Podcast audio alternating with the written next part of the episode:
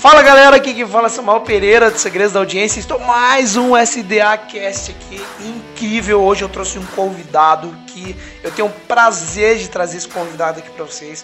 Um cara que eu aprendo muito com ele, muito, muito, muito. Ele vai falar um pouquinho pra gente sobre gestão, sobre como que ele gerencia também empresas dele enquanto ele viaja. Tá chegando um pouco mais de 100 milhões de faturamento aí por ano criou sua empresa há pouco mais de seis anos, né? É isso aí. Seis anos tem, tá chegando com oito negócios, nove negócios aí, né? Que você gerencia. E vai ensinar um pouco pra gente como que você gerencia a sua empresa, cria a cultura do seu negócio, o processo, o produto, enfim. A gente vai ter um bate-papo bem legal aqui. Ao mesmo tempo, ele veio diretamente de São Paulo para me visitar aqui em Belo Horizonte para o nosso happy hour que a gente resolveu fazer em cima da hora aqui no SDA Office. E veio aqui, né, Rick? Veio... Ah, cara, falou que tem happy hour, tamo junto, né, cara? o cara tá fazendo um bate e volta, gente, pra estar tá aqui. A gente brinca lá no Black que ele é o onipresente, né? Tá cada hora num lugar. Um membro do Black é que a gente tem a, o grande privilégio de estar tá com a gente, sempre aprendendo muito e ao mesmo tempo foi palestrante no SDA 2019 e a galera pirou nessa palestra. Pirou. A sua primeira palestra, né? Cara, eu fiquei louco com essa palestra. Foi muito divertido de fazer uma palestra para tanta gente e sentir aquela energia é. da galera. Nossa. A galera toda hora te aplaudia durante a palestra. Foi incrível. Parabéns. o cara morrendo de medo, primeira palestra, ansioso. Ah, você lembra, mas eu chorei. Destrói, chorei cara. antes, tremi meu, a gente orou, fez tudo que tinha que dar pra fazer, cara, e aí a coisa deu certo no final. Animal, cara. Top, top demais. Muito bom. Bom, então vamos lá. Quem aí não gostaria também, enquanto você. Olha, eu tenho uma coisa que eu ainda não falei também. Enquanto esse cara consome uma empresa em alguns anos, que algumas empresas que chegam aí quase 100 milhões de faturamento no ano, ainda viaja a 130 países nesse meio tempo, cada hora eu vou mandar um WhatsApp pro Rick e falar, será que é tá no avião agora? Cada hora.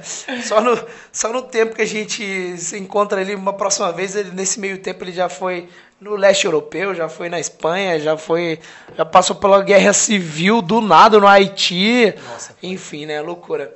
Bom, a gente vai aprender um pouquinho mais. Eu acho que o Rick é um cara que tem uma expertise muito legal e tudo que ele faz, faz muito bem feito. Até a palestra, tudo, tudo que você se propõe a fazer, faz muito bem feito. Admiro muito isso. A gente vai aprender um pouco com ele hoje. Então, bora, né, Henrique? Seja muito bem-vindo aqui. Puta, obrigado, Samuca. Obrigado, galera. É uma honra ter você aqui de e é novo. É uma honra estar aqui com vocês também, cara. É um privilégio estar, estar contigo aqui, estar com esse grupo tão bacana aí de gente que está ao redor do, do Segredos da Audiência. Muito legal, cara. Ah, show de bola, man. Muito bom. Cara, só para trazer um pouquinho do seu background, assim... Você estudou nos Estados Unidos, na Kellogg? Então, cara, eu fiz faculdade né, no Brasil. Fiz no Brasil? Né, fiz, é, fiz é, USP, né, fiz economia. Uhum. Depois eu trabalhei em empresas de consultoria estratégica. Tá. É, fiquei na, na Bain, Bain e na McKinsey. E aí, McKinsey é muito famosa como consultoria estratégica, né? É, é a consultoria mais acho que a mais famosa, a maior é, é consultoria estratégica do mundo. Né? Uau, e você trabalhou lá fazendo consultorias? Fazer, fazendo consultoria de gestão, consultoria de realmente de grandes empresas, a gente tocava grandes projetos. E no meio tempo, entre a Bain e a McKinsey, eu fiquei dois anos em Chicago, lá no MBA de Kellogg. Legal. E aí tem, puta, tem amigos assim, muito bacanas aí da época de Kellogg, a gente tem um networking muito grande, a gente se vê até hoje. É, gente que toca grandes negócios aí hoje no Brasil, startups e tudo mais, né? É, você conhece muita gente influente também nesse meio, né? É, cara, tô, fico pensando, um dos padrinhos do meu casamento, que é o Rodrigo Baia, que é um querido que eu adoro, é um cara de venture, cap, de venture capital que tem, meu, tem quatro uhum. unicórnios nas, nas costas dele, cara. Nubank, tem Cargo X, o cara tem Jim Pass, é, tem iFood também. iFood, inclusive, foi quem um dos fundadores é o irmão dele. Uhum. Né? Tem a Cris ah. também, que é do Nubank, que era minha colega de turma lá de Kellogg. Então tem uma galera assim muito bacana assim, de, de, nas startups e tal, em coisas muito legais. E também na época da McKinsey, eu tô lembrando aqui do Cezinha, do Vini, que é o pessoal que toca o Jim Pass hoje, por exemplo. Uhum. É, puta, tem o pessoal do... Tem, tem gente de muitas startups uhum. com quem eu já cruzei na vida, seja no MBA, seja nessas consultorias tudo mais. Então é muito legal ter tido contato com essas pessoas que, puta, sempre, a gente sempre aprende muito com, com pessoas incríveis, né, cara? Legal, muito, muito bom, muito bom. Bem, hoje, para uma pessoa entender, quem está começando a empreender ou quem já tem um negócio está crescendo mais ainda. Para entender de gestão, né? Você separou a gente estava conversando um pouco antes, você separou em quatro pilares importantes, né? Se a gente fosse falar de gestão no geral, ou gerenciar a sua empresa, né? Primeira delas é se, se preparar, né? Me fala um pouquinho sobre isso. É, cara, eu, eu sempre falo, acho que a primeira coisa, cara, até para o empreendedor, e até se você não é um empreendedor, está trabalhando em um, para alguém também, cara, você tem que se preparar direito, você tem que realmente dedicar o tempo de estudo. É, a gente, às vezes, a gente vai fazer uma aula, vai em algum evento, e às vezes você fica olhando para o celular, você fica é, desviando um pouco do foco. Eu falo pro cara, senta na primeira fileira, cara. Senta nas primeiras fileiras. Presta atenção no que está acontecendo, naquele palestrante ou naquela aula, esse tipo de coisa. Cara, usufrui. Você não precisa fazer a melhor faculdade do mundo. Se alguém hoje, então, vier te perguntar qual é o primeiro passo que eu tenho que fazer, é o primeiro passo que você fala para a pessoa é se preparar mesmo. Cara, se prepara direito. Uhum. Ache bons mentores na tá. sua vida. Tem que ter mentores, digo assim, tanto um mentor informal como um mentor formal, tá? Então tem mentorias informais de você pegar pessoas que realmente conseguem extrair o melhor de você, tá? É, às vezes no seu trabalho, às vezes na sua família, às vezes em grupos de amigos, uhum. né? E também acho que é uma terceira coisa é você conseguir ter grupos de networking que você consegue se inspirar. Tem aquela brincadeira, o cara fala que a gente, nós somos a média das cinco pessoas com quem a gente uhum. convive, isso é muito verdade. Total. Então você tem que ter grupos de networking que conseguem uhum. ajudar você a extrair o melhor de você e certamente você vai estar tá você vai também estar tá devolvendo isso para esse grupo e todo mundo vai estar tá crescendo junto, né? Eu lembro de, um, de uma história que eu comentei que eu estava eu tava no MBA e tinha feito 10 entrevistas, cara. Eu tinha tomado pau em 10 entrevistas. Aí eu tava, de emprego. 10 revistas de emprego. Aí eu tava fazendo a décima primeira. Cara, estatisticamente você já tem certeza que você não vai passar, né? Uhum. Você já tomou um, dois, três, tudo não. E eu tava nessa entrevista, na segunda entrevista lá de, de, de emprego, pra McKinsey, inclusive. E aí o cara pega, né? No meio da entrevista ele para tudo e fala, Ricardo, você foi super bem na primeira entrevista. Você tá indo super bem na segunda agora também, mas, meu, é, é, cara, é, eu não quero trabalhar com você. Aí eu falei assim, mas pô, mas pera assim, né? Eu tomei um susto, o cara fala, não quer trabalhar com você. Eu falei, meu. Não quer trabalhar com você? É. O cara me fala isso, né? Aí eu falei, mas como assim não quer trabalhar comigo? Aí, meu, eu sei que você já foi de outra consultoria antes, já tinha sido. Você não precisa provar nada para ninguém aqui. Eu queria saber qual é a coisa que você mais gostou, gostava de fazer quando você era criança. Aí eu olho pro cara e falo assim, eu adorava andar de bicicleta. Eu andava assim com os braços abertos na bicicleta. Aí ele olhou pra minha cara e falou, então eu quero conversar com esse Ricardo. Eu quero conversar com esse menino que anda de bicicleta com os braços abertos. E, cara, aquilo me deu uma liberdade. Aquele cara me deu uma liberdade naquele momento, deu poder, cara, relaxar, relaxa. Dá o seu melhor, mas não tenta provar nada para ninguém. Faz aquilo que você realmente é capaz.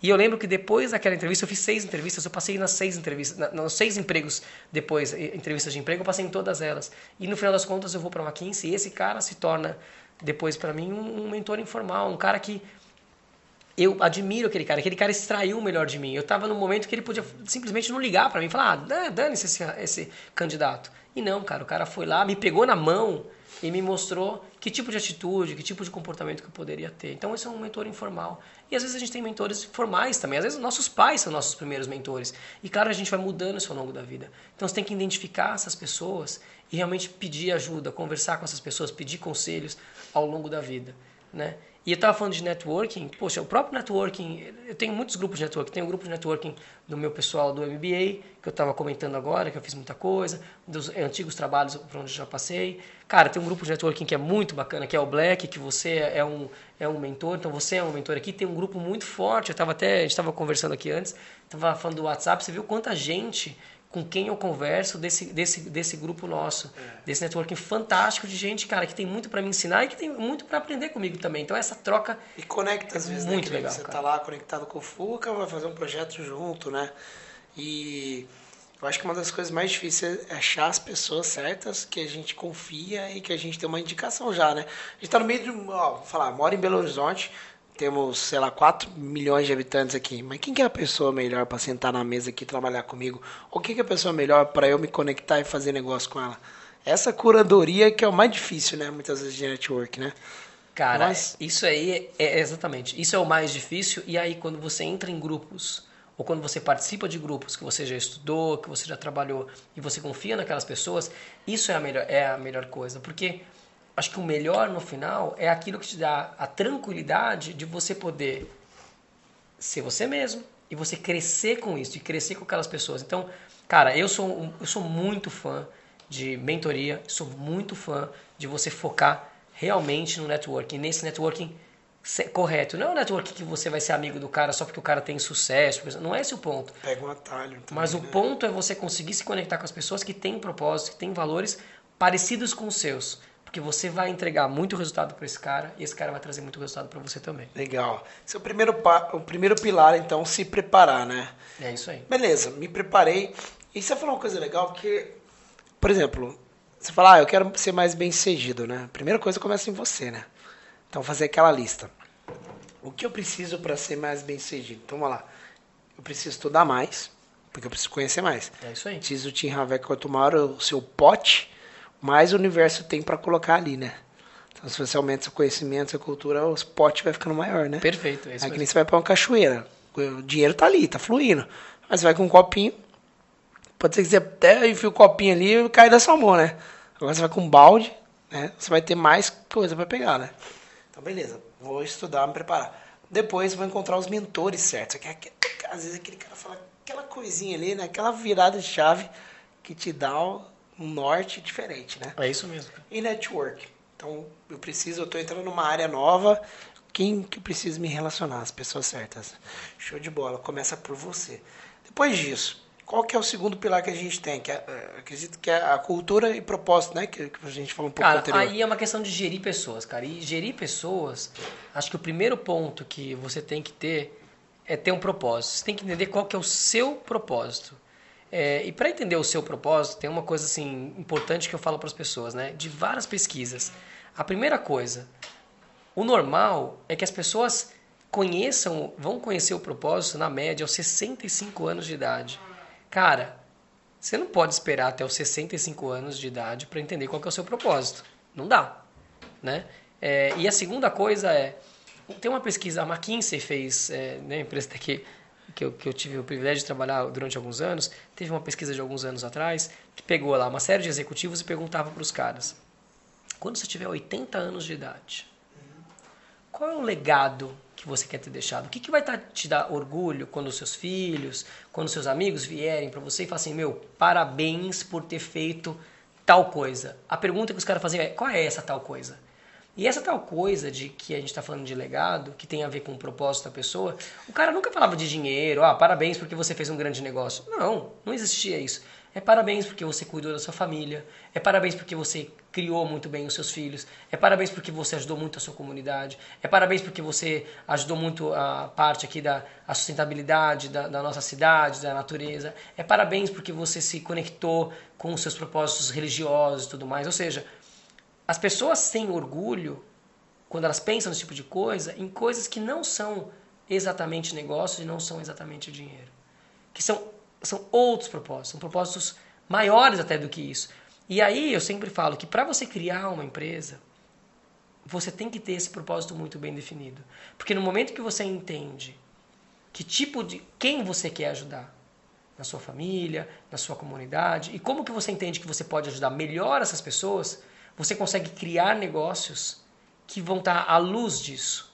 Então, se você tem um interesse muito grande em ajudar a comunidade, ajudar a sua família, como vai ser isso? E aí você pode pensar em negócios que consigam te ajudar a você seguir esse seu propósito. E aí você traz esse propósito para a sua empresa.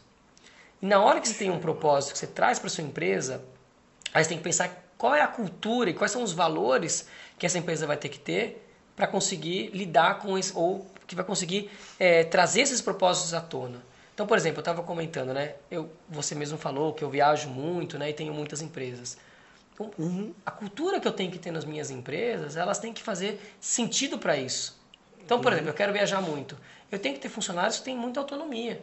Porque eu não estou do lado dos caras. Eles têm que ter autonomia. Eu tenho que ter uma cultura que eu admito e aceito o erro. Porque o cara que tem autonomia, ele vai errar de vez em quando. É. Não tem jeito. Verdade. Aí eu tenho que ter uma cultura que os caras têm que saber aceitar feedback, porque eles vão errar, eu vou dar feedback para eles. Aí eu tenho que ter uma cultura que o cara tem que ser muito curioso, porque se ele errar, ele vai aceitar o feedback, eu vou dar alguns caminhos para ele fazer melhor, mas eu não vou conseguir falar tudo pro cara. Ele é. vai ter que ter a curiosidade de buscar isso é, para depois fazer melhor. Eu tenho que ter uma cultura que tem que ter, o cara tem que ser metódico, porque ele tem que ver qual foi o erro e não errar de novo. Então ele tem que ter, entender quais são os erros que ele, que ele teve. Então tudo isso aqui virou minha cultura. E agora o que eu tenho que fazer? Eu tenho que promover essa cultura dentro da minha empresa. Então, por exemplo. Promover a cultura. Ah, só para falar uma coisa que a própria Luísa já não estava palestrando na SDA, e ela falou uma boa parte disso, né? O que, que segurou eles em momentos complicados da empresa, né? Que chegaram momentos que toda empresa tem altos e baixos, né? É, tem um momento em que a proposta deles era empregar pessoas, né? Da tia dela, a Luísa, assim, foi empregar a família, empregar pessoas. Uhum. E, e, é legal ela ter falado isso, porque às vezes você fala, nossa, ela tá lá, vale 30 bilhões de reais, a empresa dela. Mas ela tem um propósito, né, por trás. Ela e um ela falou sobre isso. E inclusive. ela teve uma cultura muito forte desde o começo. E sempre eu... que você ouve os empre... grandes empresários, cara, eu vejo as pessoas que têm empresas muito grandes, eles sempre falam, tratam do assunto propósito, que parece uma buzzword, mas é muito importante, e trata o tema de cultura. O tema de cultura, cara, eu dou um exemplo. Quando você contrata o primeiro funcionário, é como se você trouxesse uma tartaruguinha para trabalhar com você. Meu, não estou falando mal do seu funcionário Sim. e também não estou falando mal das tartarugas, tá? Então você trouxe uma tartaruguinha. Aí trouxe duas, você dá uns tapinhas nela, tal, elas estão ali, dá um tapinha aqui na cabecinha, ela fica bonitinha, ela tá trabalhando direitinho, tá certo? Não, cabecinha com carinho, tá? Aí, beleza, ela tá trabalhando direitinho. Na hora que você tem, tipo, meia dúzia de tartaruga, cara, uhum. a tartaruguinha, ela começa a fugir. É. Tem uma que já tá ali perto do laguinho, a outra já, você já não tá dando comida direito, você não tá conseguindo ver. Na hora que você chama a sétima tartaruga, cara, nessa hora, você tem que ter uma tartaruga ninja. Porque uma tartaruga ninja cuida de seis tartaruguinhas. Uhum. Então o que acontece? As empresas, startups, tem muito dessas questões que o cara chega, tipo, até um time de 5, 6 é um jeito, depois o time de 30 é outro. Por que 30? Porque cada tartaruga ninja das seis vão conseguir ter seis tartaruguinhas. Então já são 36 pessoas. Você chamou a 37 tartaruga, aí eu chamo essa tartaruga de tartaruga bebê. Então, para cuidar de uma tartaruga bebê, tem uma tartaruga, que é cuidada por uma tartaruga ninja, que é gerenciada por você. Cara, se você não tem a cultura, você imagina 37 tartarugas andando uma para cada lado. Uhum. Cara, meu, uma se afoga, uma, tá, uma vai morrer de fome, você vai matar essas tartarugas. Então, para você garantir que essa empresa funciona bem, você tem que ter cultura, cara. É isso que a Luísa faz, não com 37 tartaruguinhas, mas com milhares, com 30 mil tartarugas, exatamente. E é, por quê? Se ela tem a cultura, aquele cara novo, a tartaruga bebê que chega na empresa agora, ela sabe exatamente como ela tem que se portar. Ela sabe quais são os valores que ela tem que ter. Ela sabe quais são os comportamentos. E como é que você promove um cara para tartaruga ninja? Aquele cara que que meu que exala, que tem o tempo todo, ele traz a cultura da sua empresa. Porque as tartaruguinhas, elas olham para tartaruga ninja e falam: "Nossa, ela virou tartaruga ninja. Como? Eu também quero ser tartaruga ninja." E aí, se aquele cara traz a cultura da sua empresa, aqueles caras falam, pô, meu, eu tenho que eu tenho que valorizar esses valores, eu tenho que trazer esse tipo de comportamento, eu tenho que ter esse tipo de comportamento, que é o comportamento da tartaruga ninja. Então a tartaruga ninja, ela consegue fazer com que todas as outras tartarugas tentem ter aquele mesmo tipo de valor, aquele mesmo tipo de comportamento. Então como que você faz para empresa viver a cultura? Promoção, você tem que promover as, tartarugas, as tartarugas que têm a sua cultura. Quando você vai fazer uma admissão, você tem que admitir uma pessoa que tem os valores, que vai conseguir ser essa tartaruga e vai virar uma tartaruga ninja. Cara, a, a sua remuneração tem que, ter, tem que ter a ver também. Você tem que dar um variável melhor para essas pessoas que têm a cultura da sua empresa e que estão trazendo o resultado que você busca. Então, todos os passos da, da, da empresa você tem que estar tá trazendo a cultura e aquele propósito que a gente tinha comentado desde o começo tem que ser valorizado. É assim que você faz com que todo mundo respire a mesma cultura e que você consiga fazer uma empresa de 5, 30, 100, 300, 500, mil, 3 mil, 5 mil, 10 mil funcionários e essa empresa funciona sem que você esteja necessariamente presente ali, porque esses caras fazem a mesma coisa que você faria. E aí o que, que acontece? Eu posso viajar, eu posso ficar fora, eu posso tocar outros negócios, eu posso tocar minha vida pessoal, não preciso ficar 100% do tempo focado numa empresa. Legal, legal. E, e, isso é muito forte, né? Porque a cultura dessa empresa, às vezes a gente acha que cultura da empresa é ser legalzinho, fazer festa, aquela coisa, mas não é isso, é tudo, né? Desde o comportamento que você deve tomar, por exemplo, é, sei lá, um funcionário chega sabe, né, se ele deve se portar, se ele pode plantar bananeira no meio da empresa, se é uma empresa descolada, ou se não, se isso não é aceitado, né, não é aceitável. E cada pessoa, acho que, é, o legal da cultura, da minha impressão, tá? Claro. É que ou a pessoa se sente bem ali e se identifica, pô, legal, vou ficar super feliz trabalhando aqui, ou a pessoa não se identifica. E ela mesma percebe que ela está no lugar errado. Exatamente, cara. Por exemplo, ter cultura de hard work. Pô, todo mundo tem que errar lá. O cara que entra aqui na empresa, lida comigo, com, com a Bárbara, e, e, e vê a galera que tá sangue no olho, vê que a galera Gabriel, Vini, a galera tem sangue no olho, vai ficar incomodado. Cara, a gente tava aqui com vai, um funcionário seu aqui, o cara tá até as 10 e meia da noite com a gente. E ele não tava de cara amarrado, mais. Não, ele tá com prazer, não. ele sabe que ele tá te ajudando e tal. É. Eu tenho certeza que também que ele sabe que no dia que ele precisar, sair numa tarde, acontecer alguma coisa, Uhum. fala assim, ô Samuel, pô, será que eu posso essa tarde, isso aqui? Você vai falar pro cara, claro que pode. Porque provavelmente essa é a cultura que você Uhum. Em contrapartida, a gente tinha uma pessoa também, aqui, já, passaram várias pessoas também na empresa, obviamente, mas em que, recente, em que quando a gente pedia pra, putz, vamos fazer isso, vamos, é que a gente tem eventos, tem coisa pra Claro. acontecer. Ah, não rola agora. Ah, não rola agora. Ah, não rola. Cara, chegou na terceira vez, a pessoa tá, ela começa, parece que é, é- a pessoa mesmo come- começa a perceber que, putz, não tá rolando. Eu, não- a pessoa percebe, né? É isso Eu aí, não tô cara. dando resultado Cara, eles... se a gente pensar naquele exemplo das tartarugas, é como se todas as tartarugas estivessem ali brincando no playground e tivesse uma sozinha lá no cantinho. Aquela tartaruga, fica muito ela, nítido, né? ela fica nítida e ela até fala assim: Ah, eu não quero acordar hoje. Ah, eu não quero sair aqui da toquinha. Porque ela sabe que no final das contas, por ela ser diferente das outras, ela acaba não se enturmando. E aí tem uma coisa, cara, que eu tava numa palestra do Dominic Barton. Dominic Barton é um, foi o, o Managing Director da McKinsey, foi o cara principal da McKinsey. Esse cara encontrou, se não me engano, 3 mil CEOs. Ele tinha lá o objetivo de falar com CEOs todos os dias. E ele perguntava a mesma coisa para os 3 mil caras. Ele perguntava assim: se você pudesse falar com você mais jovem, quais são os três os conselhos que você daria para você mesmo? E aí todo mundo falava assim: ou essa foi a média. É, promova mais rápido, demita mais rápido e atente-se à cultura. Então, se o cara não funciona para você, cara, faz um favor para essa pessoa e para você, pelo amor de Deus, demite É ele. ruim pra pessoa também. É péssimo que o cara não tá se sentindo bem, cara. Às vezes demitir você tá fazendo um bem, né? Cara, E que contou um caso esses dias, acho que foi lá no Black, que foi. Você que contou que o cara, alguém te demitiu e você. Como garçom? É isso? É isso mesmo. Eu eu fui demitido quando eu era jovem como garçom. Cara, graças a Deus, essa pessoa fez um bem pra mim e um bem pra ela. Porque eu não performava bem nessa função. Aham. Agora, eu posso não performar bem como garçom, mas posso performar bem como empresário. Uhum. Então, quantas pessoas que trabalham com a gente, às vezes, que não estão performando bem, o cara não se sente bem, Não ele não feliz. acorda de manhã e fala assim, ai, que legal, tô indo pra lá. O cara fala, nossa, que martírio, mais um dia. Uhum. Se você chega no cara e traz pra ele, nitidamente, fala, ó, rapaz, Jogo aberto, né? Jogo aberto.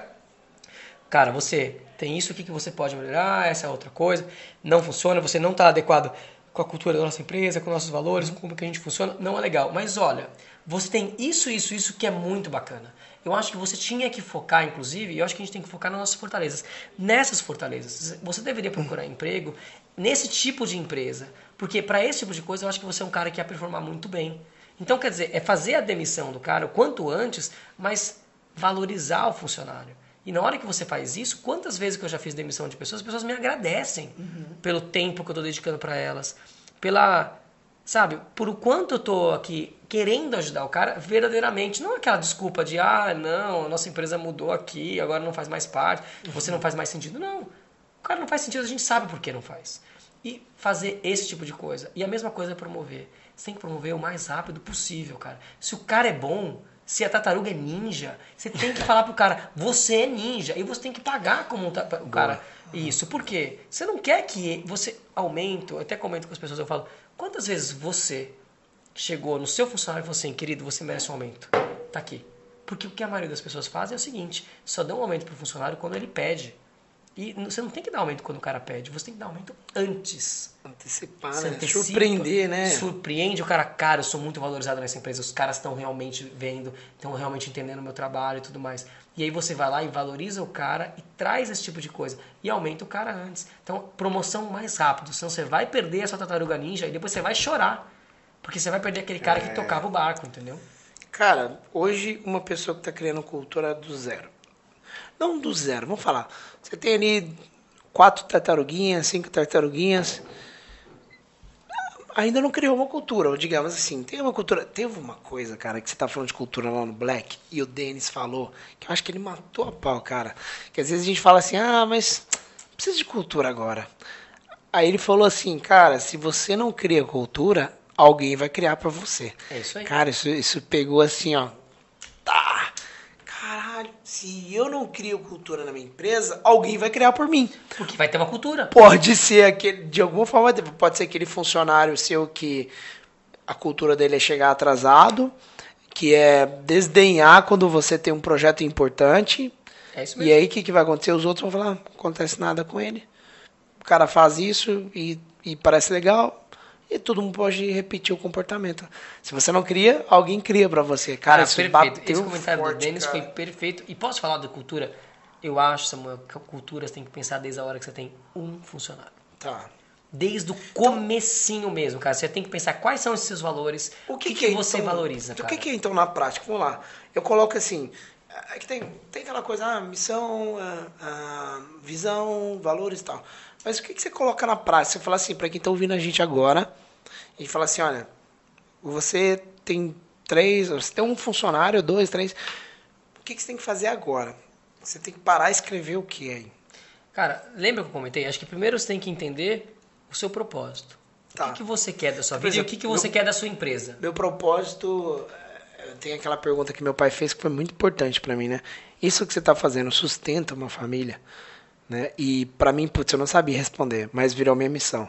Quando eu comecei o meu negócio sustentou uma família, para mim foi, né, né claro. poderia sustentar uma família, aí eu contratei meu primeiro funcionário que tinha filho, e aí depois o outro que tinha filho recém-nascido. Falei, caramba, não é só a, minha, digamos, né, a minha família, mas outras famílias. E de repente eu ajudei pessoas que o negócio delas decolaram e estava sustentando famílias com esse negócio. Então virou parte, foi virando parte da minha missão também, né? Então sustenta então, a família. Você, Samuca, por exemplo, eu vejo muito em você e você é um cara muito família. Você já está falando de uma coisa que faz todo sentido para a cultura. A gente vê no grupo, por exemplo, do Black, a gente vê no SDA, todas as pessoas que estão trabalhando, eu vejo todos os seus funcionários. Tem uma conexão de família para você é importante. E o que, que é importante numa família? Vou aqui. Confiança. É, vou chutar um pouco. Confiança, exatamente. Confiança é muito importante. Então, na sua empresa, lá, se você não. Para você, tá? Pode ser que outras pessoas tenham outros valores. Mas para você, confiança provavelmente é muito importante. Muito. Se você não confia no cara, ele pode ser o melhor do mundo naquela área. Você não pode contratar o cara. Porque se o cara não confia, não dá. É, Família, segura a barra quando tem que segurar. É, se eu vejo que a pessoa é um pouquinho, digamos, que você te incomoda, que você não sabe se pode contar amanhã ou qualquer coisa do tipo, isso não é família. É, então, já é. Isso não é, é família. É muito forte para mim. Talvez para outras pessoas não, né? Não, tô falando para você. É, cada legal. pessoa tem que ter confiança. essa, cada pessoa tem que ter essa percepção sua. Você, família é um tá ponto bom. importante. Então, você tem que ter confiança. Uhum. Tem que ter o cara. Eu entendo para você é, você tem que trabalhar até mais tarde. Agora vai, beleza. Mas também no outro dia a família pode falar, oh, hoje não dá, não sei o quê. E você vai entender. É, uhum. é recíproco. Tamo junto. Então, você vai fazer esse tipo de coisa. Então, é, tem gente que tem que ter uma flexibilidade. Para você, flexibilidade é importante tanto no momento de trabalhar mais, como no momento de trabalhar menos. Então, Por quê? Como é que é a flexibilidade? Porque tem a ver com família. Uhum. Eu tenho certeza que se você está pensando em família... Né? Família a gente compreende mais, né? Se você pensa em família, tem que vai, você vai ser um cara que vai compreender. Só que você vai compreender e vai querer que o cara compreenda também. Compreenda a sua necessidade, sua dor. Você precisa que hoje precisa trabalhar até mais tarde. Puxa, como família você vai precisar desse tipo de coisa. Então, qual que é o ponto? Quando você começa a extrair tá. aquilo que você valoriza, você como empresário, você como empreendedor, no final das contas, as, as pessoas que trabalham na sua empresa, você tem que trazer pessoas que têm valores similares, valores parecidos. Se isso não acontecer, essas pessoas em algum momento não vão funcionar. Então é melhor que você não contrate essas pessoas. Você pode e falar. aquela coisa, você também contrata muito mais pelo comportamento do que pelo currículo? Eu contrato 90% pelo comportamento. Legal. O currículo, para mim, é o que menos vale. Uhum. Assim, evidentemente, tem funções, às vezes, muito específicas. Uhum. Você precisa de um cara, vou dizer assim, você precisa de um cara que faça edição de, edição, edição de, de vídeo. Ia falar isso. Pô, o cara tem que entender tem de que vídeo. habilidade. Ele pode, ser, ele pode ser super família, pode ser tudo aquilo que a gente falou. Mas se ele não entender nada de vídeo, você não vai conseguir ensinar É, pro cara. Tem que saber o mínimo, pelo menos. É, mas uma coisa que ele tem que ter é curiosidade. Senão ele não vai evoluir. Pra mim, Sei lá, é. então, depende. Tem empresas que a curiosidade é muito necessária, porque você quer Tá. A empresa evolução. que é só arroz com feijão. Tem empresa que o cara nem quer isso, sabe por quê? Tem um tipo de empresa que o funcionário entra e não tem lugar para o cara crescer. A empresa não está Entendi. crescendo, é, ela não está vislumbrando Entendi. Aí é outra coisas cultura. mais. É, outra o cara mais cultura. acomodado. Eu prefiro o cara acomodado, claro. Entendi. Porque se esse cara começar a querer fazer muita coisa, ele vai me dar trabalho. Eu prefiro o cara que me entrega arroz com feijão. Não, tô sendo Ah, sincero. Então a cultura, você tem que entender qual é o teu tipo de empresa. Dependendo do seu tipo de empresa, você tem que ter uma cultura diferente. E essa conversa, a gente está tendo uma conversa aqui agora, Samuca, rápido, de 5 ou 10 minutos. Uhum. E a gente, rapidamente, nós estamos pensando quais são as culturas, qual é os valores que você tem, que tem que estar aqui na sua empresa. Então a gente consegue fazer, qualquer pessoa pode fazer isso com a sua empresa. Aí dá pra entendeu? eu ter um mantra, assim, por exemplo, eu tenho um livro lá que o Rock indicou, agora eu não sei o nome. É... Eu até dei lá no encontro pra vocês o livro, você se lembra do nome? Ai, não lembro. que é do- sobre a cultura do Google. Cara, o que, que as pessoas fazem? Quando eu vou eu, achar o nome enquanto isso, daqui a pouco eu já falo. fiz vários projetos de cultura, tá? Em empresas grandes, empresas gigantescas, tá bom? Tá. Como que você geralmente faz? Você entende os valores da empresa, os valores que são os mais importantes da empresa, isso que a gente está discutindo agora, né? E aí você geralmente escreve aí 8, 10 mantras. O que, que esses, Exatamente. o que, que eu esses mantras vão fazer? Esses mantras eles têm que refletir essa cultura que a gente está falando. Então, por exemplo, a gente está falando de família, não é? Um dos mantras a gente vai dizer aqui, é, na, na empresa, por exemplo, SDA é uma família. Isso é um mantra. E aí você vai pensar que todas as atitudes, todos os comportamentos, você espera que SDA é uma família, vai estar sempre na cabeça das pessoas. Então você vai quebrando esses mantras. Lembra que eu estava falando que eu preciso de, na minha, eu quero autonomia, curiosidade, aceitar o feedback, não sei o quê? Cada um desses pontos vão ser mantras na minha empresa. Às Uhum. Agora- vezes você não consegue falar só um mantra, você vai ter que falar dois mantras de um mesmo assunto. E aí você não pode ter 30 mantras, porque você se perde, é mantra demais. Então Entendi. geralmente o pessoal faz 8, 10, uma coisa que seja um número ou de mantras que as pessoas consigam lembrar e entender esses mantras. É igual aquele mantra do Google que é, traduz muito autonomia, né? Quando eu estive em São Francisco, na sede lá, onde eu- até sua irmã trabalhava, né? Minha irmã tá minha irmã não, minha irmã tá lá no Google. Trabalha firme, ainda, Firme né? e forte. Ah, legal, legal. É, que era o seguinte: peça desculpas, não peça permissão. O que que significa, né? Erra, faz. Se der errado, pede desculpa. É Mas não aí. pede permissão. É isso aí. Aquela, aquele que é o que o Google espera do funcionário, né? Não que seja um funcionário que todo o tempo Arrisque, seja eu não quero um cara que dependente. demore, porque isso aqui é uma startup. O Google tenta ter a cultura de startup até hoje. E cultura de startup é o seguinte, eu prefiro errar, ver o meu erro e depois tentar novamente melhor do que ficar meses fazendo um monte de análise e não tentar. Isso é uma cultura de startup. Pode ser que numa empresa É. que já não é mais startup, isso não seja um valor né? Que, não, que não seja mais Por necessário. exemplo, uma coisa que me irrita, por exemplo, se você pede pra pessoa fazer um, um cara que você tá contratando um freela ou qualquer coisa do tipo, ó, faz o seguinte, faz uma miniatura pra mim, né? Faz um- uma imagem pra mim e sobe lá pra mim e pronto. Você pediu pra ele, sobe lá porque vai entrar em produção um dia tal. Beleza. Vamos supor que o cara ficou na dúvida se você prefere cor azul ou cor vermelha num elemento.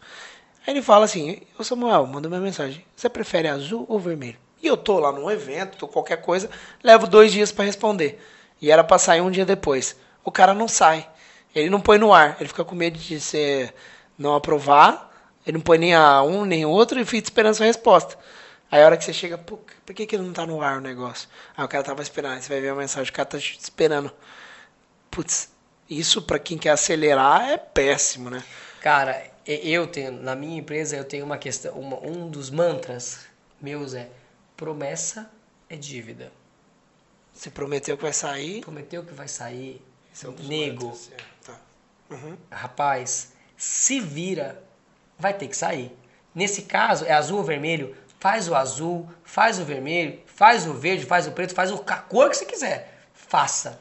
Tá. Exatamente, a mesma história que a gente está falando do Google. Então, depende, mas tem outros lugares que pode ser que um erro de um funcionário, nesse caso, custe muito caro. Pra gente pode ser que não custe, pra gente pode ser que a gente prefira até o erro, porque com uhum. o erro você fala, nossa, o verde não funciona direito. Melhor fazer com a outra cor. Eu já imaginava melhor ter que o saído, melhor, pelo menos, né? Melhor ter saído, porque o custo é baixo. Tem empresa que pode ser que esse erro seja tão custoso. Estou pensando, uhum. por exemplo, um escritório de advocacia que está fazendo lá um, um está defendendo um cliente e tal, provavelmente ele não pode aceitar o erro, de jeito nenhum. Entendi. Então, provavelmente pode ser que esse cara era melhor não testar nada. Ele tem que ficar quieto mesmo e tem que esperar um superior ou alguém dar um direcionamento para o cara. Uhum.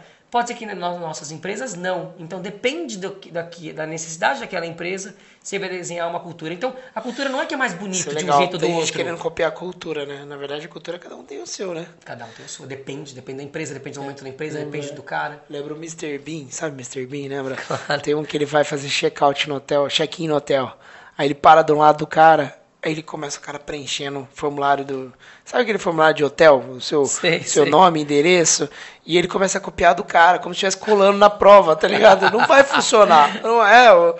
Não são seus dados, né? A mesma coisa a gente querer co é copiar a cultura do Google, qualquer coisa, a cultura do.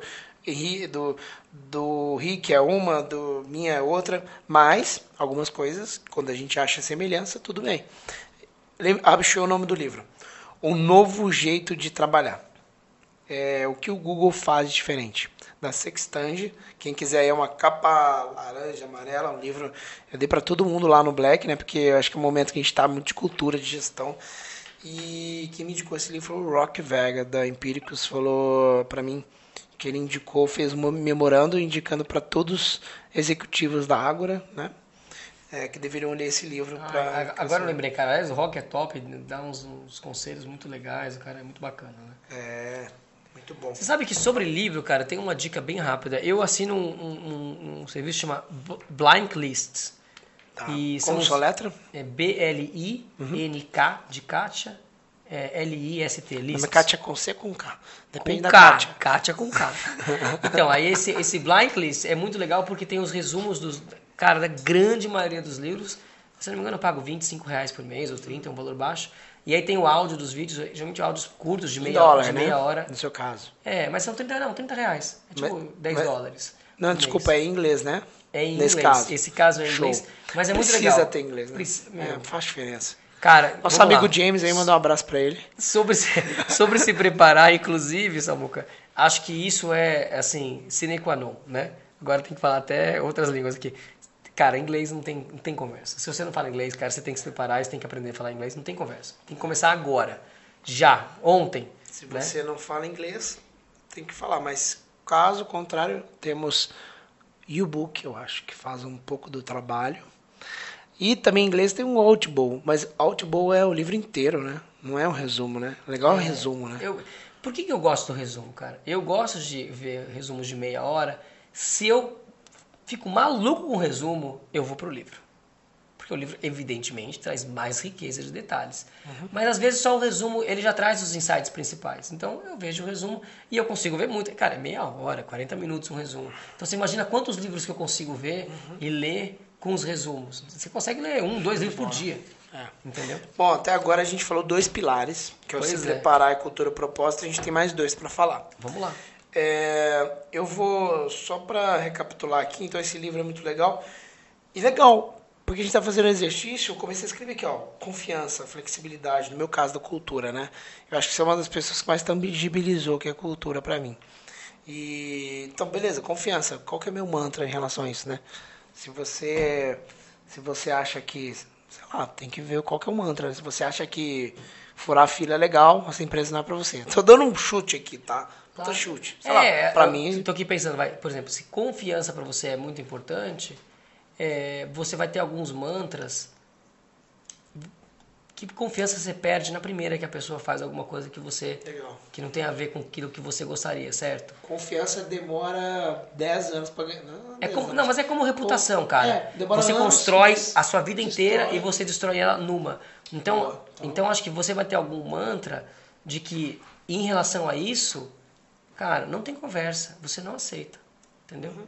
Aqui Sim. não é aceito. O cara fez algum, é, alguma, cometeu alguma coisa ética, claro. ou cometeu alguma coisa, vai deixar claro. O cara vai entender que aquilo não é, não é, não é aceitável para você. Show entendeu? de bola. Rick, ó, seguinte, é, já vou aproveitar aqui. Se alguém quiser te seguir, né? A gente ainda tá na metade do.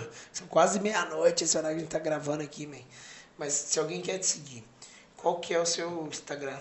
Cara, é Ricamelo, que é R. Dois L's? Dois L's. É R-I-C-A Melo com dois L's. Ricamelo. Show de bola, galera. Então, depois também vou falar, mas Ricamelo, quem quiser acompanhar aí no Instagram. Inclusive, se você está me ouvindo nesse exato momento no Spotify, onde você estiver me ouvindo, tira um print e me marca lá no Instagram, no Stories, posta lá. Alguns eu reposto, enfim, quero que você me marque aí pra gente saber que a gente está conectado, beleza? O meu também é arroba segredos da audiência, né? Você quando está ouvindo, sou arroba segredos da audiência arroba Samuel Pereira. Vamos lá. Vamos para a parte, para o terceiro pilar aqui, man, que é produto. O que você me diz sobre produto, a sua criação aí na... Cara, produto, acho que tem, tem dois temas, assim, realmente mais importantes. Um, entender qual que é a dor do cliente, porque hoje, e aí não é só a startup que fala isso, eu estou falando de grandes empresas e todo mundo tenta entender, e no marketing digital isso é muito forte, qual é a dor do cliente. Não adianta você desenvolver um produto lindo e maravilhoso se você não sabe nem se existe demanda para aquele produto. Ah, e aí você gasta... a dor é uma demanda, né? Vamos falar. É, Todo você gasta é muito tempo, você gasta muito tempo para desenvolver um produto e depois você vai ver que ninguém quer aquele produto, ninguém precisa dele. Hum. Então hoje, a primeira coisa que a gente tenta entender de fato é a dor do cliente. Aí eu estava comentando outro dia lá na minha palestra. E eu fiz uma pergunta e o pessoal ficou meio assim: qual é a dor de uma pessoa às 9 horas da manhã quando ela está indo para o trabalho? De carro e demora meia hora para chegar no trabalho a dor dessas pessoas nos Estados Unidos, e o McDonald's conseguiu entender super bem, a dor desses caras é porque eles estão indo sozinhos para o trabalho. Sozinhos? Eles se sentem sozinhos. Geralmente você pega o seu carro e dirige sozinho até o trabalho, certo? Ou você pode pegar um transporte público e você vai sozinho até o trabalho. E o McDonald's entendeu que o melhor produto para curar a dor desse cara é um milkshake. Aí você fala, como assim pode ser um milkshake? E aí os caras desenham o produto milkshake para curar essa dor. O milkshake ele é grosso. É. Ele tem aquele, aquele, aquele copo enorme. Sabe por que, que ele tem aquele copo enorme? Para demorar para você tomar ele 20 minutos, que é o tempo que demora para você chegar no seu trabalho. Aquele canudinho é fininho, aquela desgraça daquele canudo fino para você demorar os 20 minutos para tomar um milkshake. É. O milkshake, você pega ele num copo, você não se suja. Você está indo pro trabalho, você está vestido pro trabalho. Você comer um lanche, comer um donut, esse tipo de coisa, você pode se sujar inteiro. O milkshake você não vai se sujar. Então os caras conseguiram entender que a dor do cara naquele momento das 9 da manhã é ter alguma coisa que sustente ele até o meio-dia, meio-dia e meio quando ele vai voltar a comer. Por isso que o milkshake é grande, então ele, ele realmente se, te sustenta até esse horário. Por isso que ele é grosso e por isso que o canudo dele é fino. Para você demorar 20 minutos, 25 minutos, para você ter uma companhia até o seu trabalho. Então esse cara entendeu perfeitamente a dor do cliente. Tem um outro caso muito legal, cara, do pessoal do Burger King, alguns anos atrás, antes do Burger King ser vendido para 3G, que agora, né, dos, dos brasileiros, né? Eles estavam. Exatamente, do Cicupia, da galera. Eles estavam muito mal. E aí o que, que eles fizeram? Pegaram, meu, pegaram todos os executivos e colocaram esses caras durante, sei lá, quase um mês lá, 80% do tempo deles dentro de loja. Eles queriam entender quais eram de fato as dores dos clientes. Então pegou lá o vice-presidente, diretor, presidente, todo mundo jogou dentro da loja, cara. Vamos entender qual é o problema com o nosso hambúrguer. Os caras estavam querendo desenvolver umas mega batatas lá no, no, no R&D, achavam que a batata tinha que ser mais gostosa e tudo mais.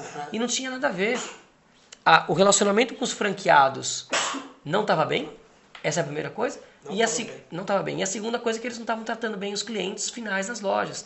E os caras só conseguiram descobrir isso porque passaram tempo na loja. Então, eu sempre, até para o pessoal de marketing digital, meu, vai ler aqueles reviews ruins do seu produto, vai entender quais são as reclamações, vai entender quais são as objeções. A gente fala muito disso quando a gente pensa em copy. E a gente tem que fazer isso o tempo todo. Eu não quero saber do review bom, eu quero saber o review ruim. Eu quero saber quem está reclamando, quem não está gostando. O que, que esse cara não está gostando? Por que, que ele não está gostando? E aquele review. Vale também ver o review ruim e bom do seu concorrente? Cara, vale, porque o seu concorrente tem os mesmos problemas que você está tentando entregar as mesmas coisas que você. É o seu e o do seu concorrente. E é assim que você entende a dor do cliente. Uma vez eu estava com uma ideia de fazer um livro e eu falei, será que eu, é, essa ideia é boa ou não? Aí eu, a ideia era muito parecida com dois ou três livros do mercado já. Eu fui ver a review dos caras na Amazon. Cara, muito review ruim, galera detonando. Eu falei, é, eu acho que essa ideia não tá tão boa, não. Vai dar trabalho fazer um negócio aqui que realmente encante o cliente, né, cara? É, já tá batido, sei lá. Enfim. Então, não sei, né? Então, para mim, cara, essa questão, como eu tô falando do produto, entender a dor do cliente e aí entrega um produto que tem a ver com, aquela, com, aquela, com o que o cliente de fato está precisando. É igual no Masterplay, né? Você fez Masterplay também com a gente. O primeiro passo que a gente fez lá era a arte do o Denis, né? Que apresenta arte da caça, né? Que é a entender qual que é o problema da galera, entender qual que é as dores, desejos.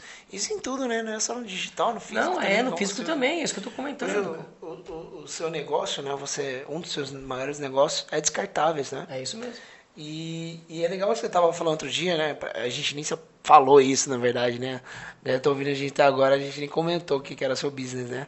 Um dos seus business é descart... são descartáveis. Que é o quê, né? Copo, igual tô aqui na minha mão, copo de plástico. É... Prato, talher. Será que esse aqui é feito pra você? Pelo, Não, esse, esse, é da Solo, esse é da Solo. Você bate o olho e já sabe. Esse é né? um americano, é, provavelmente. Cara, você é igual um amigo meu que trabalha com iluminação. Ele chegou em casa uma vez, bateu o olho e falou: Esse embutido aqui é, é meu. Aí. Falei, cara, tudo igual pra gente, né? Ele sabia, a gente, um dia a gente teve que trocar atrás realmente tava a marca dele, Everlight. Falei, caramba, ele sabia mesmo, era. Você é filho, ah, é, né? Filho seu você sabe quando tô, não é. Tô acostumado também. Tô né? acostumado, né? é seu business, né? Então, assim, mas hoje você tá com um processo muito grande de transformar o seu negócio em papel, né? Canuto de, de papel, né? Para decomposição mais rápida e tudo mais, né? É isso aí. Mais ecológico. Você sabe que esse é um problema que, não, digamos, uma mudança, né? Que acontece que está acontecendo. Eu acho que achei muito legal você contando o quanto que isso de fato vai mudar e você já está se preparando, né? É, então, você está realmente querendo, inclusive, ajudar nisso. Né? Cara, uma das empresas que, que, que eu criei é o Instituto Belo Copo e é exatamente para fazer coleta e reciclagem do plástico. Porque o que, que acontece? É, é um tema bem polêmico, a uhum. questão dos descartáveis, dos produtos de, único, de uso único, né? E aí tem uma questão de, ah, é melhor o papel? É melhor o vidro? Esse tipo de coisa? E tem prós e contras em cada um dos materiais. Uhum. Seja lá qual for o material, eu não tenho nenhuma dúvida que o melhor mesmo é que a gente consiga coletar e reciclar o material. Uhum. Seja ele de papel, seja ele de vidro, seja ele de plástico. E aí, então, uma das contribuições, uma das coisas que a gente... Uma das coisas que tem a ver com a minha causa e com o meu propósito também é, de fato, de ter uma sociedade que tenha acho que uma qualidade de vida melhor, né? Uhum. E aí, para ter essa qualidade de vida melhor, não adianta eu ir lá e poluir todo o planeta, porque aí eu não estou ajudando a sociedade. Então, a hora que eu faço coleta e reciclagem de plástico e de descartáveis, eu estou trazendo um pouco, estou trazendo de volta para a sociedade, né? Aquilo que ela está me trazendo quando ela a confia na minha marca, compra meus produtos, esse tipo de coisa. Então, isso é um pouco, é um pouco do quarto pilar, que a gente fala quando a gente começa a escalar os produtos e, tu, e tudo mais, né? Que o quarto pilar, vamos para todo, todo mundo só para falar, você, às vezes fala, ah, você critica o, o copo, mas e aí, o que, que, você vai usar então, né? Então, o, o é copo... Vidro, papel, todo tem seu prós e contras, cara, né? o copo é, é, por exemplo... O importante é a coleta, então. O copo, eu, te, eu, eu sou a primeira empresa que, de descartáveis que fez, que tem copo compostável aqui no Brasil. O que, que é compostável? Copo compostável, você pega, você depois que você usou o copo, se você pegar esse copo e colocar numa compostadeira ou num local de compostagem, entre 30 e 60 dias o copo desaparece, some. Ele é comido pelas bactérias e essas bactérias né, elas conseguem quebrar as moléculas que fazem o copo e isso aqui volta para o volta pro meio ambiente e não é mais plástico, isso aqui não, é, não polui, nada disso. Isso é um copo compostável. O problema do copo compostável, ele custa oito vezes mais caro que um copo comum. E aí, aí vem, eu, às vezes eu falo, as pessoas falam, ah, eu quero um mundo sustentável e tal, não sei o quê. Aí o cara tem um carro flex e ele põe gasolina e não põe álcool. A, o, a gasolina não é um renovável, o álcool é. Mas aí ele faz a conta e vê que o álcool está custando, sei lá, é, 80% do custo da gasolina, então ele faz a conta e fala, não, eu prefiro pôr a gasolina. Nesse momento ele não está sendo sustentável. Né? Então, o mundo quer ser mais sustentável, e eu quero, e todos nós, mas a gente tem que pagar um preço por essa sustentabilidade. E às vezes nós não estamos dispostos a pagar por esse preço. Entendi. Mas no caso do compostável, então tem o copo compostável que eu tô, que eu tô fazendo agora, e tem copos de vidro, de, de papel também que eu tô é, vendendo a partir de agora. Só que o copo de papel, cara, pra você ter uma ideia, um copo de papel ele, ele pesa 3 a 4 vezes mais que um copo de plástico. Nossa. Então já é 3 a 4 Só vezes. logística. Já, a logística já piorou. A gasolina, o diesel e tudo mais. O papel, para eu produzir o papel, ele gasta mais ou menos 10 vezes mais energia do que o plástico. Então tem uma série de coisas Entendi. do papel versus o plástico. E o vidro também. Não estou dizendo que o papel é ruim, não é isso que eu estou dizendo. Só estou dizendo que o papel ele é biodegradável e o plástico não é. Então você fala, poxa, mas peraí, o papel vai se biodegradar sozinho no ambiente, no meio ambiente. O plástico não. É verdade. Então, você pode tentar mover tudo para o papel. Mas se a gente move todos os copos e todos os descartáveis para o papel, nem tem papel suficiente. Haja floresta e haja árvore ah, para você lidar Caramba, com isso. É tudo... Então, qual que seria melhor, a melhor solução? Podemos ter muitos copos de papel? Podemos. Eu, inclusive, estou vendendo eles. Mas a melhor solução seria que, seja lá qual for o material, que a gente colete e recicle. Porque se o plástico for reciclado, ele é um material super bacana. Entendi. Se ele não é reciclado, ele é um material péssimo. Ah, então não, o problema não é a matéria, é a coleta. O problema é o nosso comportamento. o nosso comportamento de não coletar, não reciclar. E aí tem mais. Lixão do governo, o, o, o governo, todas as prefeituras deveriam ter aterros sanitários, não podem mais ter lixão. Mas se eu não me engano, tem lá 40% das cidades no Brasil ainda tem lixão. Então tem uma série de coisas. Tá. Não adianta a gente ficar chorando em cima disso. Uhum. O que adianta é a gente tentar, a gente tem que ter atitudes para a gente resolver o problema. Então a atitude que a gente Show. entendeu que a gente podia ter é um instituto que faz coleta, faz reciclagem, ainda que eu não tenha lucro com esse instituto. Legal. Né? A ideia, na verdade, é devolver para a sociedade Legal. e ajudar a sociedade a lidar melhor com o problema do plástico. Show de bola. Se toda empresa fizer isso, pronto, então, feito essa ajuda. Muito bom. Ó, vamos lá, para quarta e última, quarto e último pilar. Vamos lá. Processo, sistema escalar. Esse aqui é interessante, hein? Cara, isso aqui, ó, primeira coisa, cara, quando a gente fala de processo, aí todo mundo já fica com medo, ah, é processo, vai dar trabalho e tal. Sinceramente, vai mesmo. Vai dar trabalho desenhar processo. Mas hoje em dia, não é mais aceito a gente, por exemplo, ter retrabalho no lugar. Não adianta você fazer alguma coisa, alguém lá fazer de novo e outro cara fazer de novo. Os processos têm que ser limpos, têm que ser eficientes. Os sistemas também, a automatização é muito importante. A gente vê em marketing digital. Cara, todo mundo, o cara ou vai ter que ter o Infusion, ou vai ter que ter MailChimp, ou vai ter que ter Lead Lovers. Não tem conversa. Isso aqui são sistemas CRM e eles começam a ficar caro. Na hora que você tem lá 10 mil, 20 mil, 50 mil, 100 mil leads, isso aqui fica caro mesmo. Só que antigamente, cara, só quem podia pagar por um CRM, um bom CRM, eram as empresas gigantescas. E hoje está ao nosso alcance. Hoje, se você pagar lá 300 dólares ou 500 mil, depende do tamanho do número de que você tem, você consegue ter um CRM decente. E esse tipo de coisa tem que estar no seu custo, porque a automação que esses sistemas te, te permitem, cara, fazem com seus processos são muito mais claros, muito mais limpos. É simples para você entender quais são os passos que têm que ser tomados e tem uma ferramenta poderosa de automação para ajudar você a fazer esse processo. Para você não ter que ter 10 funcionários fazendo isso e ter um ou ter dois funcionários. Então, isso que eu estou falando para você, eu estou falando do marketing digital. Eu tenho alguns robôs na minha fábrica. Cara, um robô equivale por 18 pessoas na minha tá. produção de talheres, por exemplo. Então, eu vou lá e pago um milhão de reais num robô.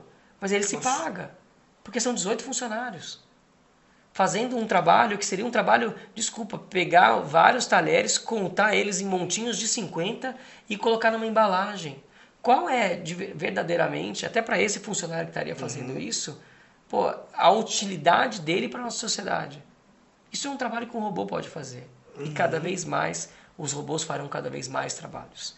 Por isso que os softwares estão tão em alta e por isso que as grandes startups hoje em dia são startups que são muito centradas em softwares, em soluções que conseguem entregar para uma grande massa de pessoas a um custo baixo um resultado super muito expressivo. Uhum. Então, o que as startups fazem com software, a gente tem que fazer com CRMs do marketing digital, eu tenho que fazer na indústria com robotização e com automatização. Uhum.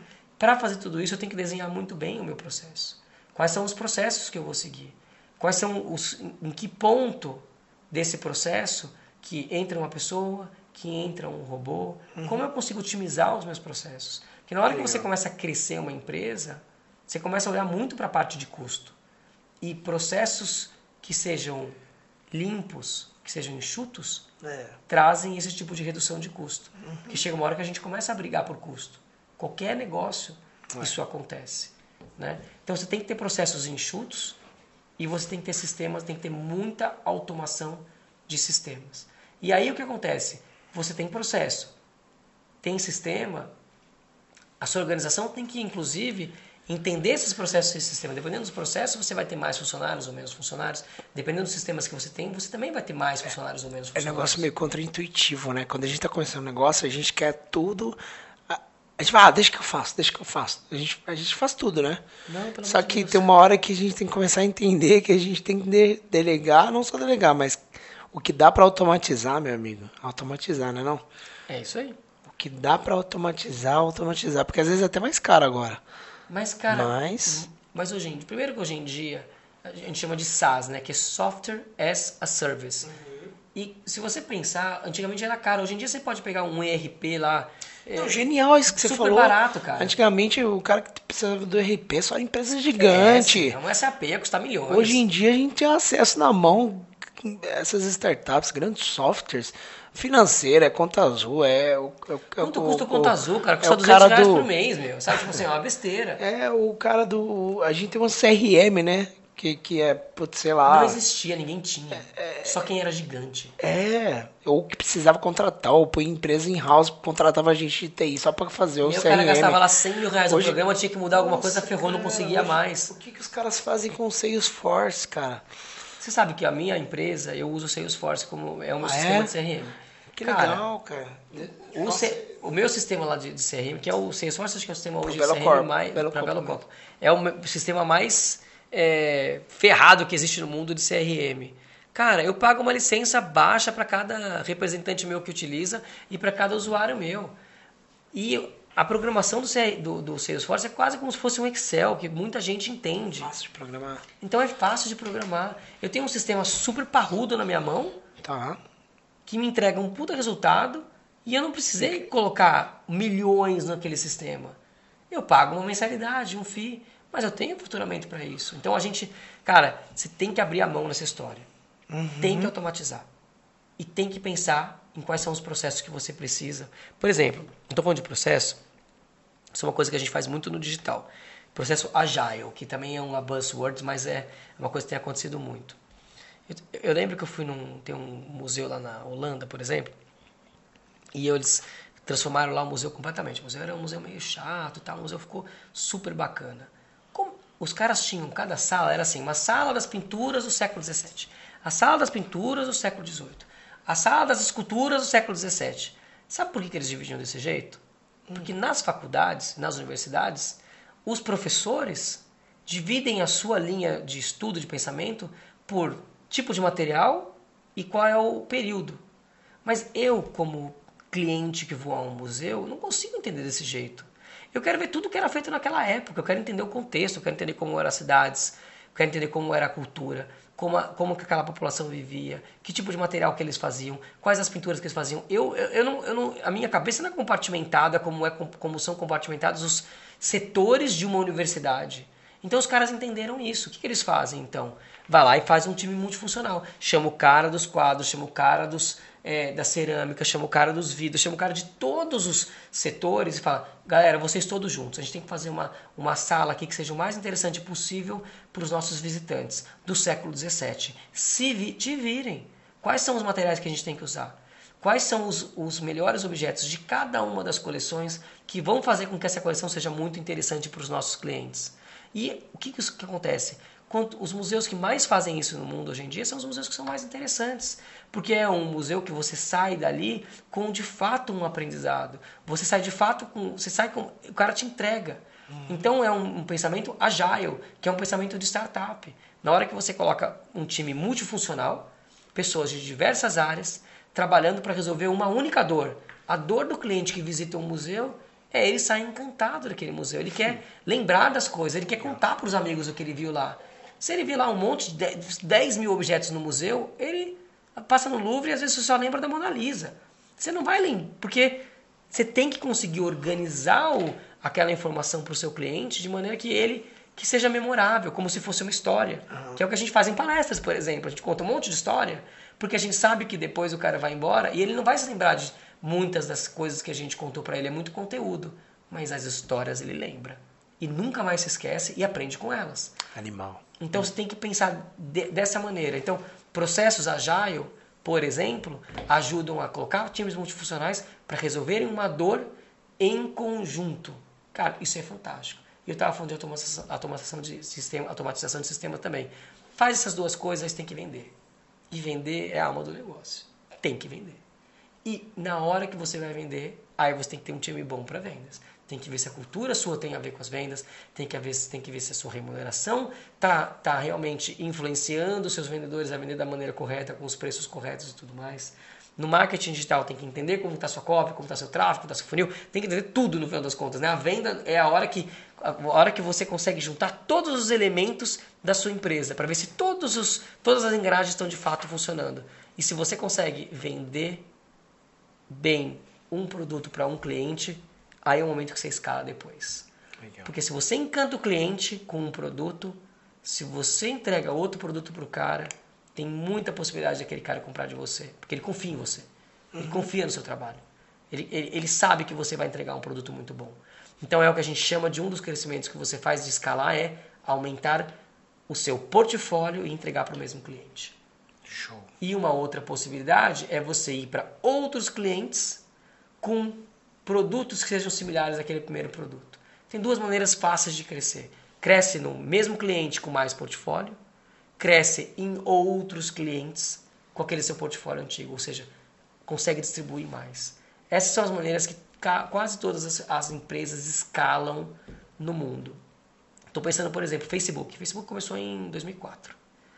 O Facebook, o Zuckerberg fez lá uma rede, um networking, chamava Hot or Not Hot. Ele, hoje acho que nem seria muito aceito.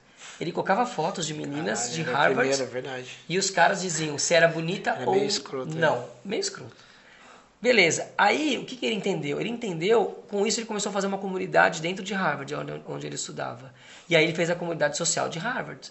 Então as pessoas podiam... Muita mulher tomou raiva, né, naquela época. Tem é. essa história toda, né? Pois é. Não, é, hoje nem seria aceito. A cidade mudou muito e ainda bem mudou para melhor. Uhum. Depois, um ou dois anos depois, o cara faz lá uma rede social dentro de Harvard.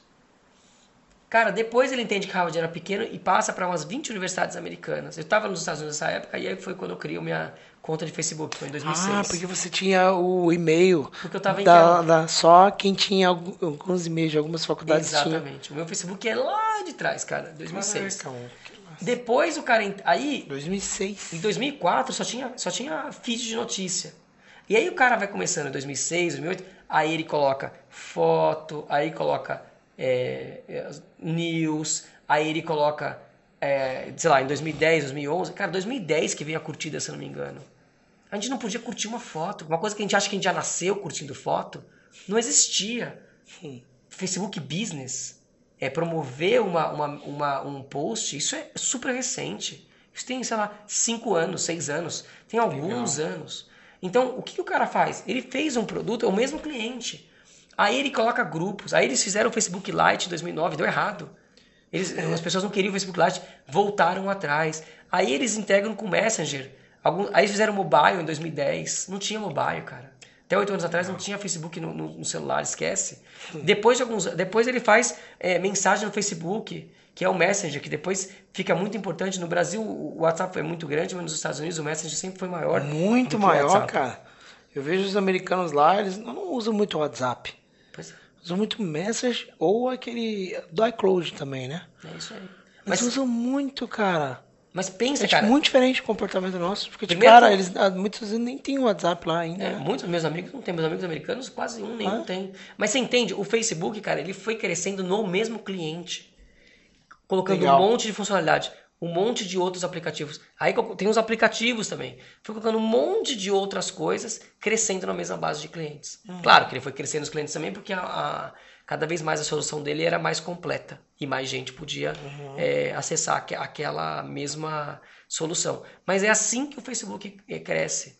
Né? E tem uma uhum. coisa que eu falo de produto, cara, também que eu não comentei, que você tem que saber pivotar o produto e rápido, cara. Todos os grandes produtos que a gente hoje usa foram pivotados. Eu lembro do Instagram. O Instagram, cara, era a junção de Foursquare com os games. Isso era Instagram, um game. Cara. O Twitter era um, o Twitter era, era um agregador de podcasts. Hoje o podcast está super, tá super, em, tá super em voga, tem muito podcast rolando, mas quando o Twitter fez isso, sei lá, 10 anos atrás, um pouco menos do que isso, não tinha muito podcast, né? Caramba. E aí eles foram lá e pivotaram também. É, eu fico pensando lá, o Thales lá da, da Easy Taxi, quando ele foi fazer o aplicativo do Easy Taxi, ele queria fazer um aplicativo para para você pegar ônibus, para você entender onde estavam os ônibus. E aí ele foi, um dia ele tem que pegar um táxi, o táxi não chega, ele fica ferrado, e aí o cara vai lá e cria um, um negócio chamado Easy Taxi. Então, todos os produtos vão sendo pivotados. No final das contas, você tem processo, tem sistema, começa a vender um produto, esse produto vai bem, e aí você faz a esteira de produtos. Ou você vende para o mesmo, mesmo cliente, ou você vende para outros clientes. É a mesma coisa que eu fiz com as minhas empresas, Samuca. Se eu pensar nas empresas que eu tenho hoje, eu tinha uma empresa de descartáveis, aí fiz um comércio de descartáveis, aí faço uma empresa que vende produtos de festa para os mesmos clientes dos descartáveis, aí um varejo de festas, aí eu tenho um hobby, uma coisa que eu gosto muito que é gastronomia e viagens, aí eu faço um, um, um blog de gastronomia, aí eu gosto disso, aí eu vou lá, conheço o SDA, indo, né? penso em como rentabilizar isso, aí faço um negócio de viagem, faço uma agência eh, de marketing digital. Então, as coisas vão crescendo tudo nessa questão de adjacências. Aquilo que você já sabe fazer bem com o cliente ou com o produto, e você vai crescendo. E vai surgindo a oportunidade, né? Exatamente, cara. E dinheiro atrás uma dinheiro, demanda, cara. né? Você, provavelmente também você não é que você pivotou do nada, né? Ou eles foi surgindo uma demanda e foi se adaptando, falou, opa. É isso tem mesmo. algo aqui, né? É isso aí, é isso aí. Tem e o cara vai entendendo essa dor e vai e vai conseguindo cada vez mais entregar melhor para o cliente. Tem coisas também, cara, que às vezes você consegue ver a dor do cliente, mas você ainda não consegue entregar. Você ainda não tem sistema é, é, bom para entregar. Então eu fico vendo, por exemplo, agora. É, tem agora o Rap, tá crescendo muito, né? Uhum. Cara, os caras têm geolocation. Não tinha geolocation ontem, é, ontem, antigamente. Hoje tem. O rap não era possível de se fazer há 10 anos atrás. Hoje é. Uhum. Então, já tinha dor, mas hoje ele consegue entregar. Ele tem tecnologia suficiente uhum. para suprir aquela dor do cliente. Então, a gente tem que ficar esperto com isso também. Os nossos produtos vão mudando. A é. tecnologia vai mudando, os concorrentes vão se atualizando e a gente tem que se atualizar também. Legal. Legal. Show de bola. Rick, muito obrigado pelo seu Imagina, obrigado, tempo. Obrigado você, obrigado pela atenção aí. Lição aqui, cara, essa lição. Galera, quem gostou aqui, quer conhecer um pouco mais também do Rick, o Rick hoje, hoje atualmente nem gera esse tipo de conteúdo, né? Tá dando oportunidade pra gente aqui, né? Gosta mais de falar de gastronomia, de viagem, muitas vezes, né? Verdade. E tá lá nos seus negócios. Mas, se você quer seguir o Rick e conhecer um pouco melhor o trabalho, né? É só ir lá. Rica Melo, com dois L's. Com dois L's. Vai lá no Instagram dele, segue, acompanha ele, diz o que achou do podcast. Vai ser uma honra você dizer, né? Você... Cara, eu ia adorar para é ter um feedback aí, para saber também é o pessoal honra. curte ouvir, né? É uma honra ter os meus ouvintes aqui é, irem até o Instagram de quem eu entrevisto e dizer, gostei. Dá um feedback, né? É muito bom receber um feedback, saber que é, as pessoas gostaram. E se você está ouvindo agora, também o convite é dê um print, né? Marca eu, marca o Rick aqui no no, no seu stories, no seu Instagram, enfim, para eu poder saber. Ah, eu ia adorar, repostar. vou repostar todo mundo aí. É, show de bola. Galera, muito obrigado por ter ouvido até aqui. Seja muito bem-vindo mais uma vez. Continue com a gente aí nos próximos episódios. E, Rick, muito obrigado pela honra de estar recebendo você aqui e até, quem sabe, um próximo aqui, hein, cara. Gostei, adorei. Cara, Conversa. adorei também, adorei estar com vocês. Samuca, é sempre um prazer, é muito legal estar contigo. Você é um cara que é um coração gigante, adoro o seu trabalho, sou um super legal. fã de você. Torço muito pelo seu sucesso, é, querido. Obrigado. Parabéns. Obrigado, May. Muito obrigado. Galera, então vamos embora. Vamos embora. Que vamos.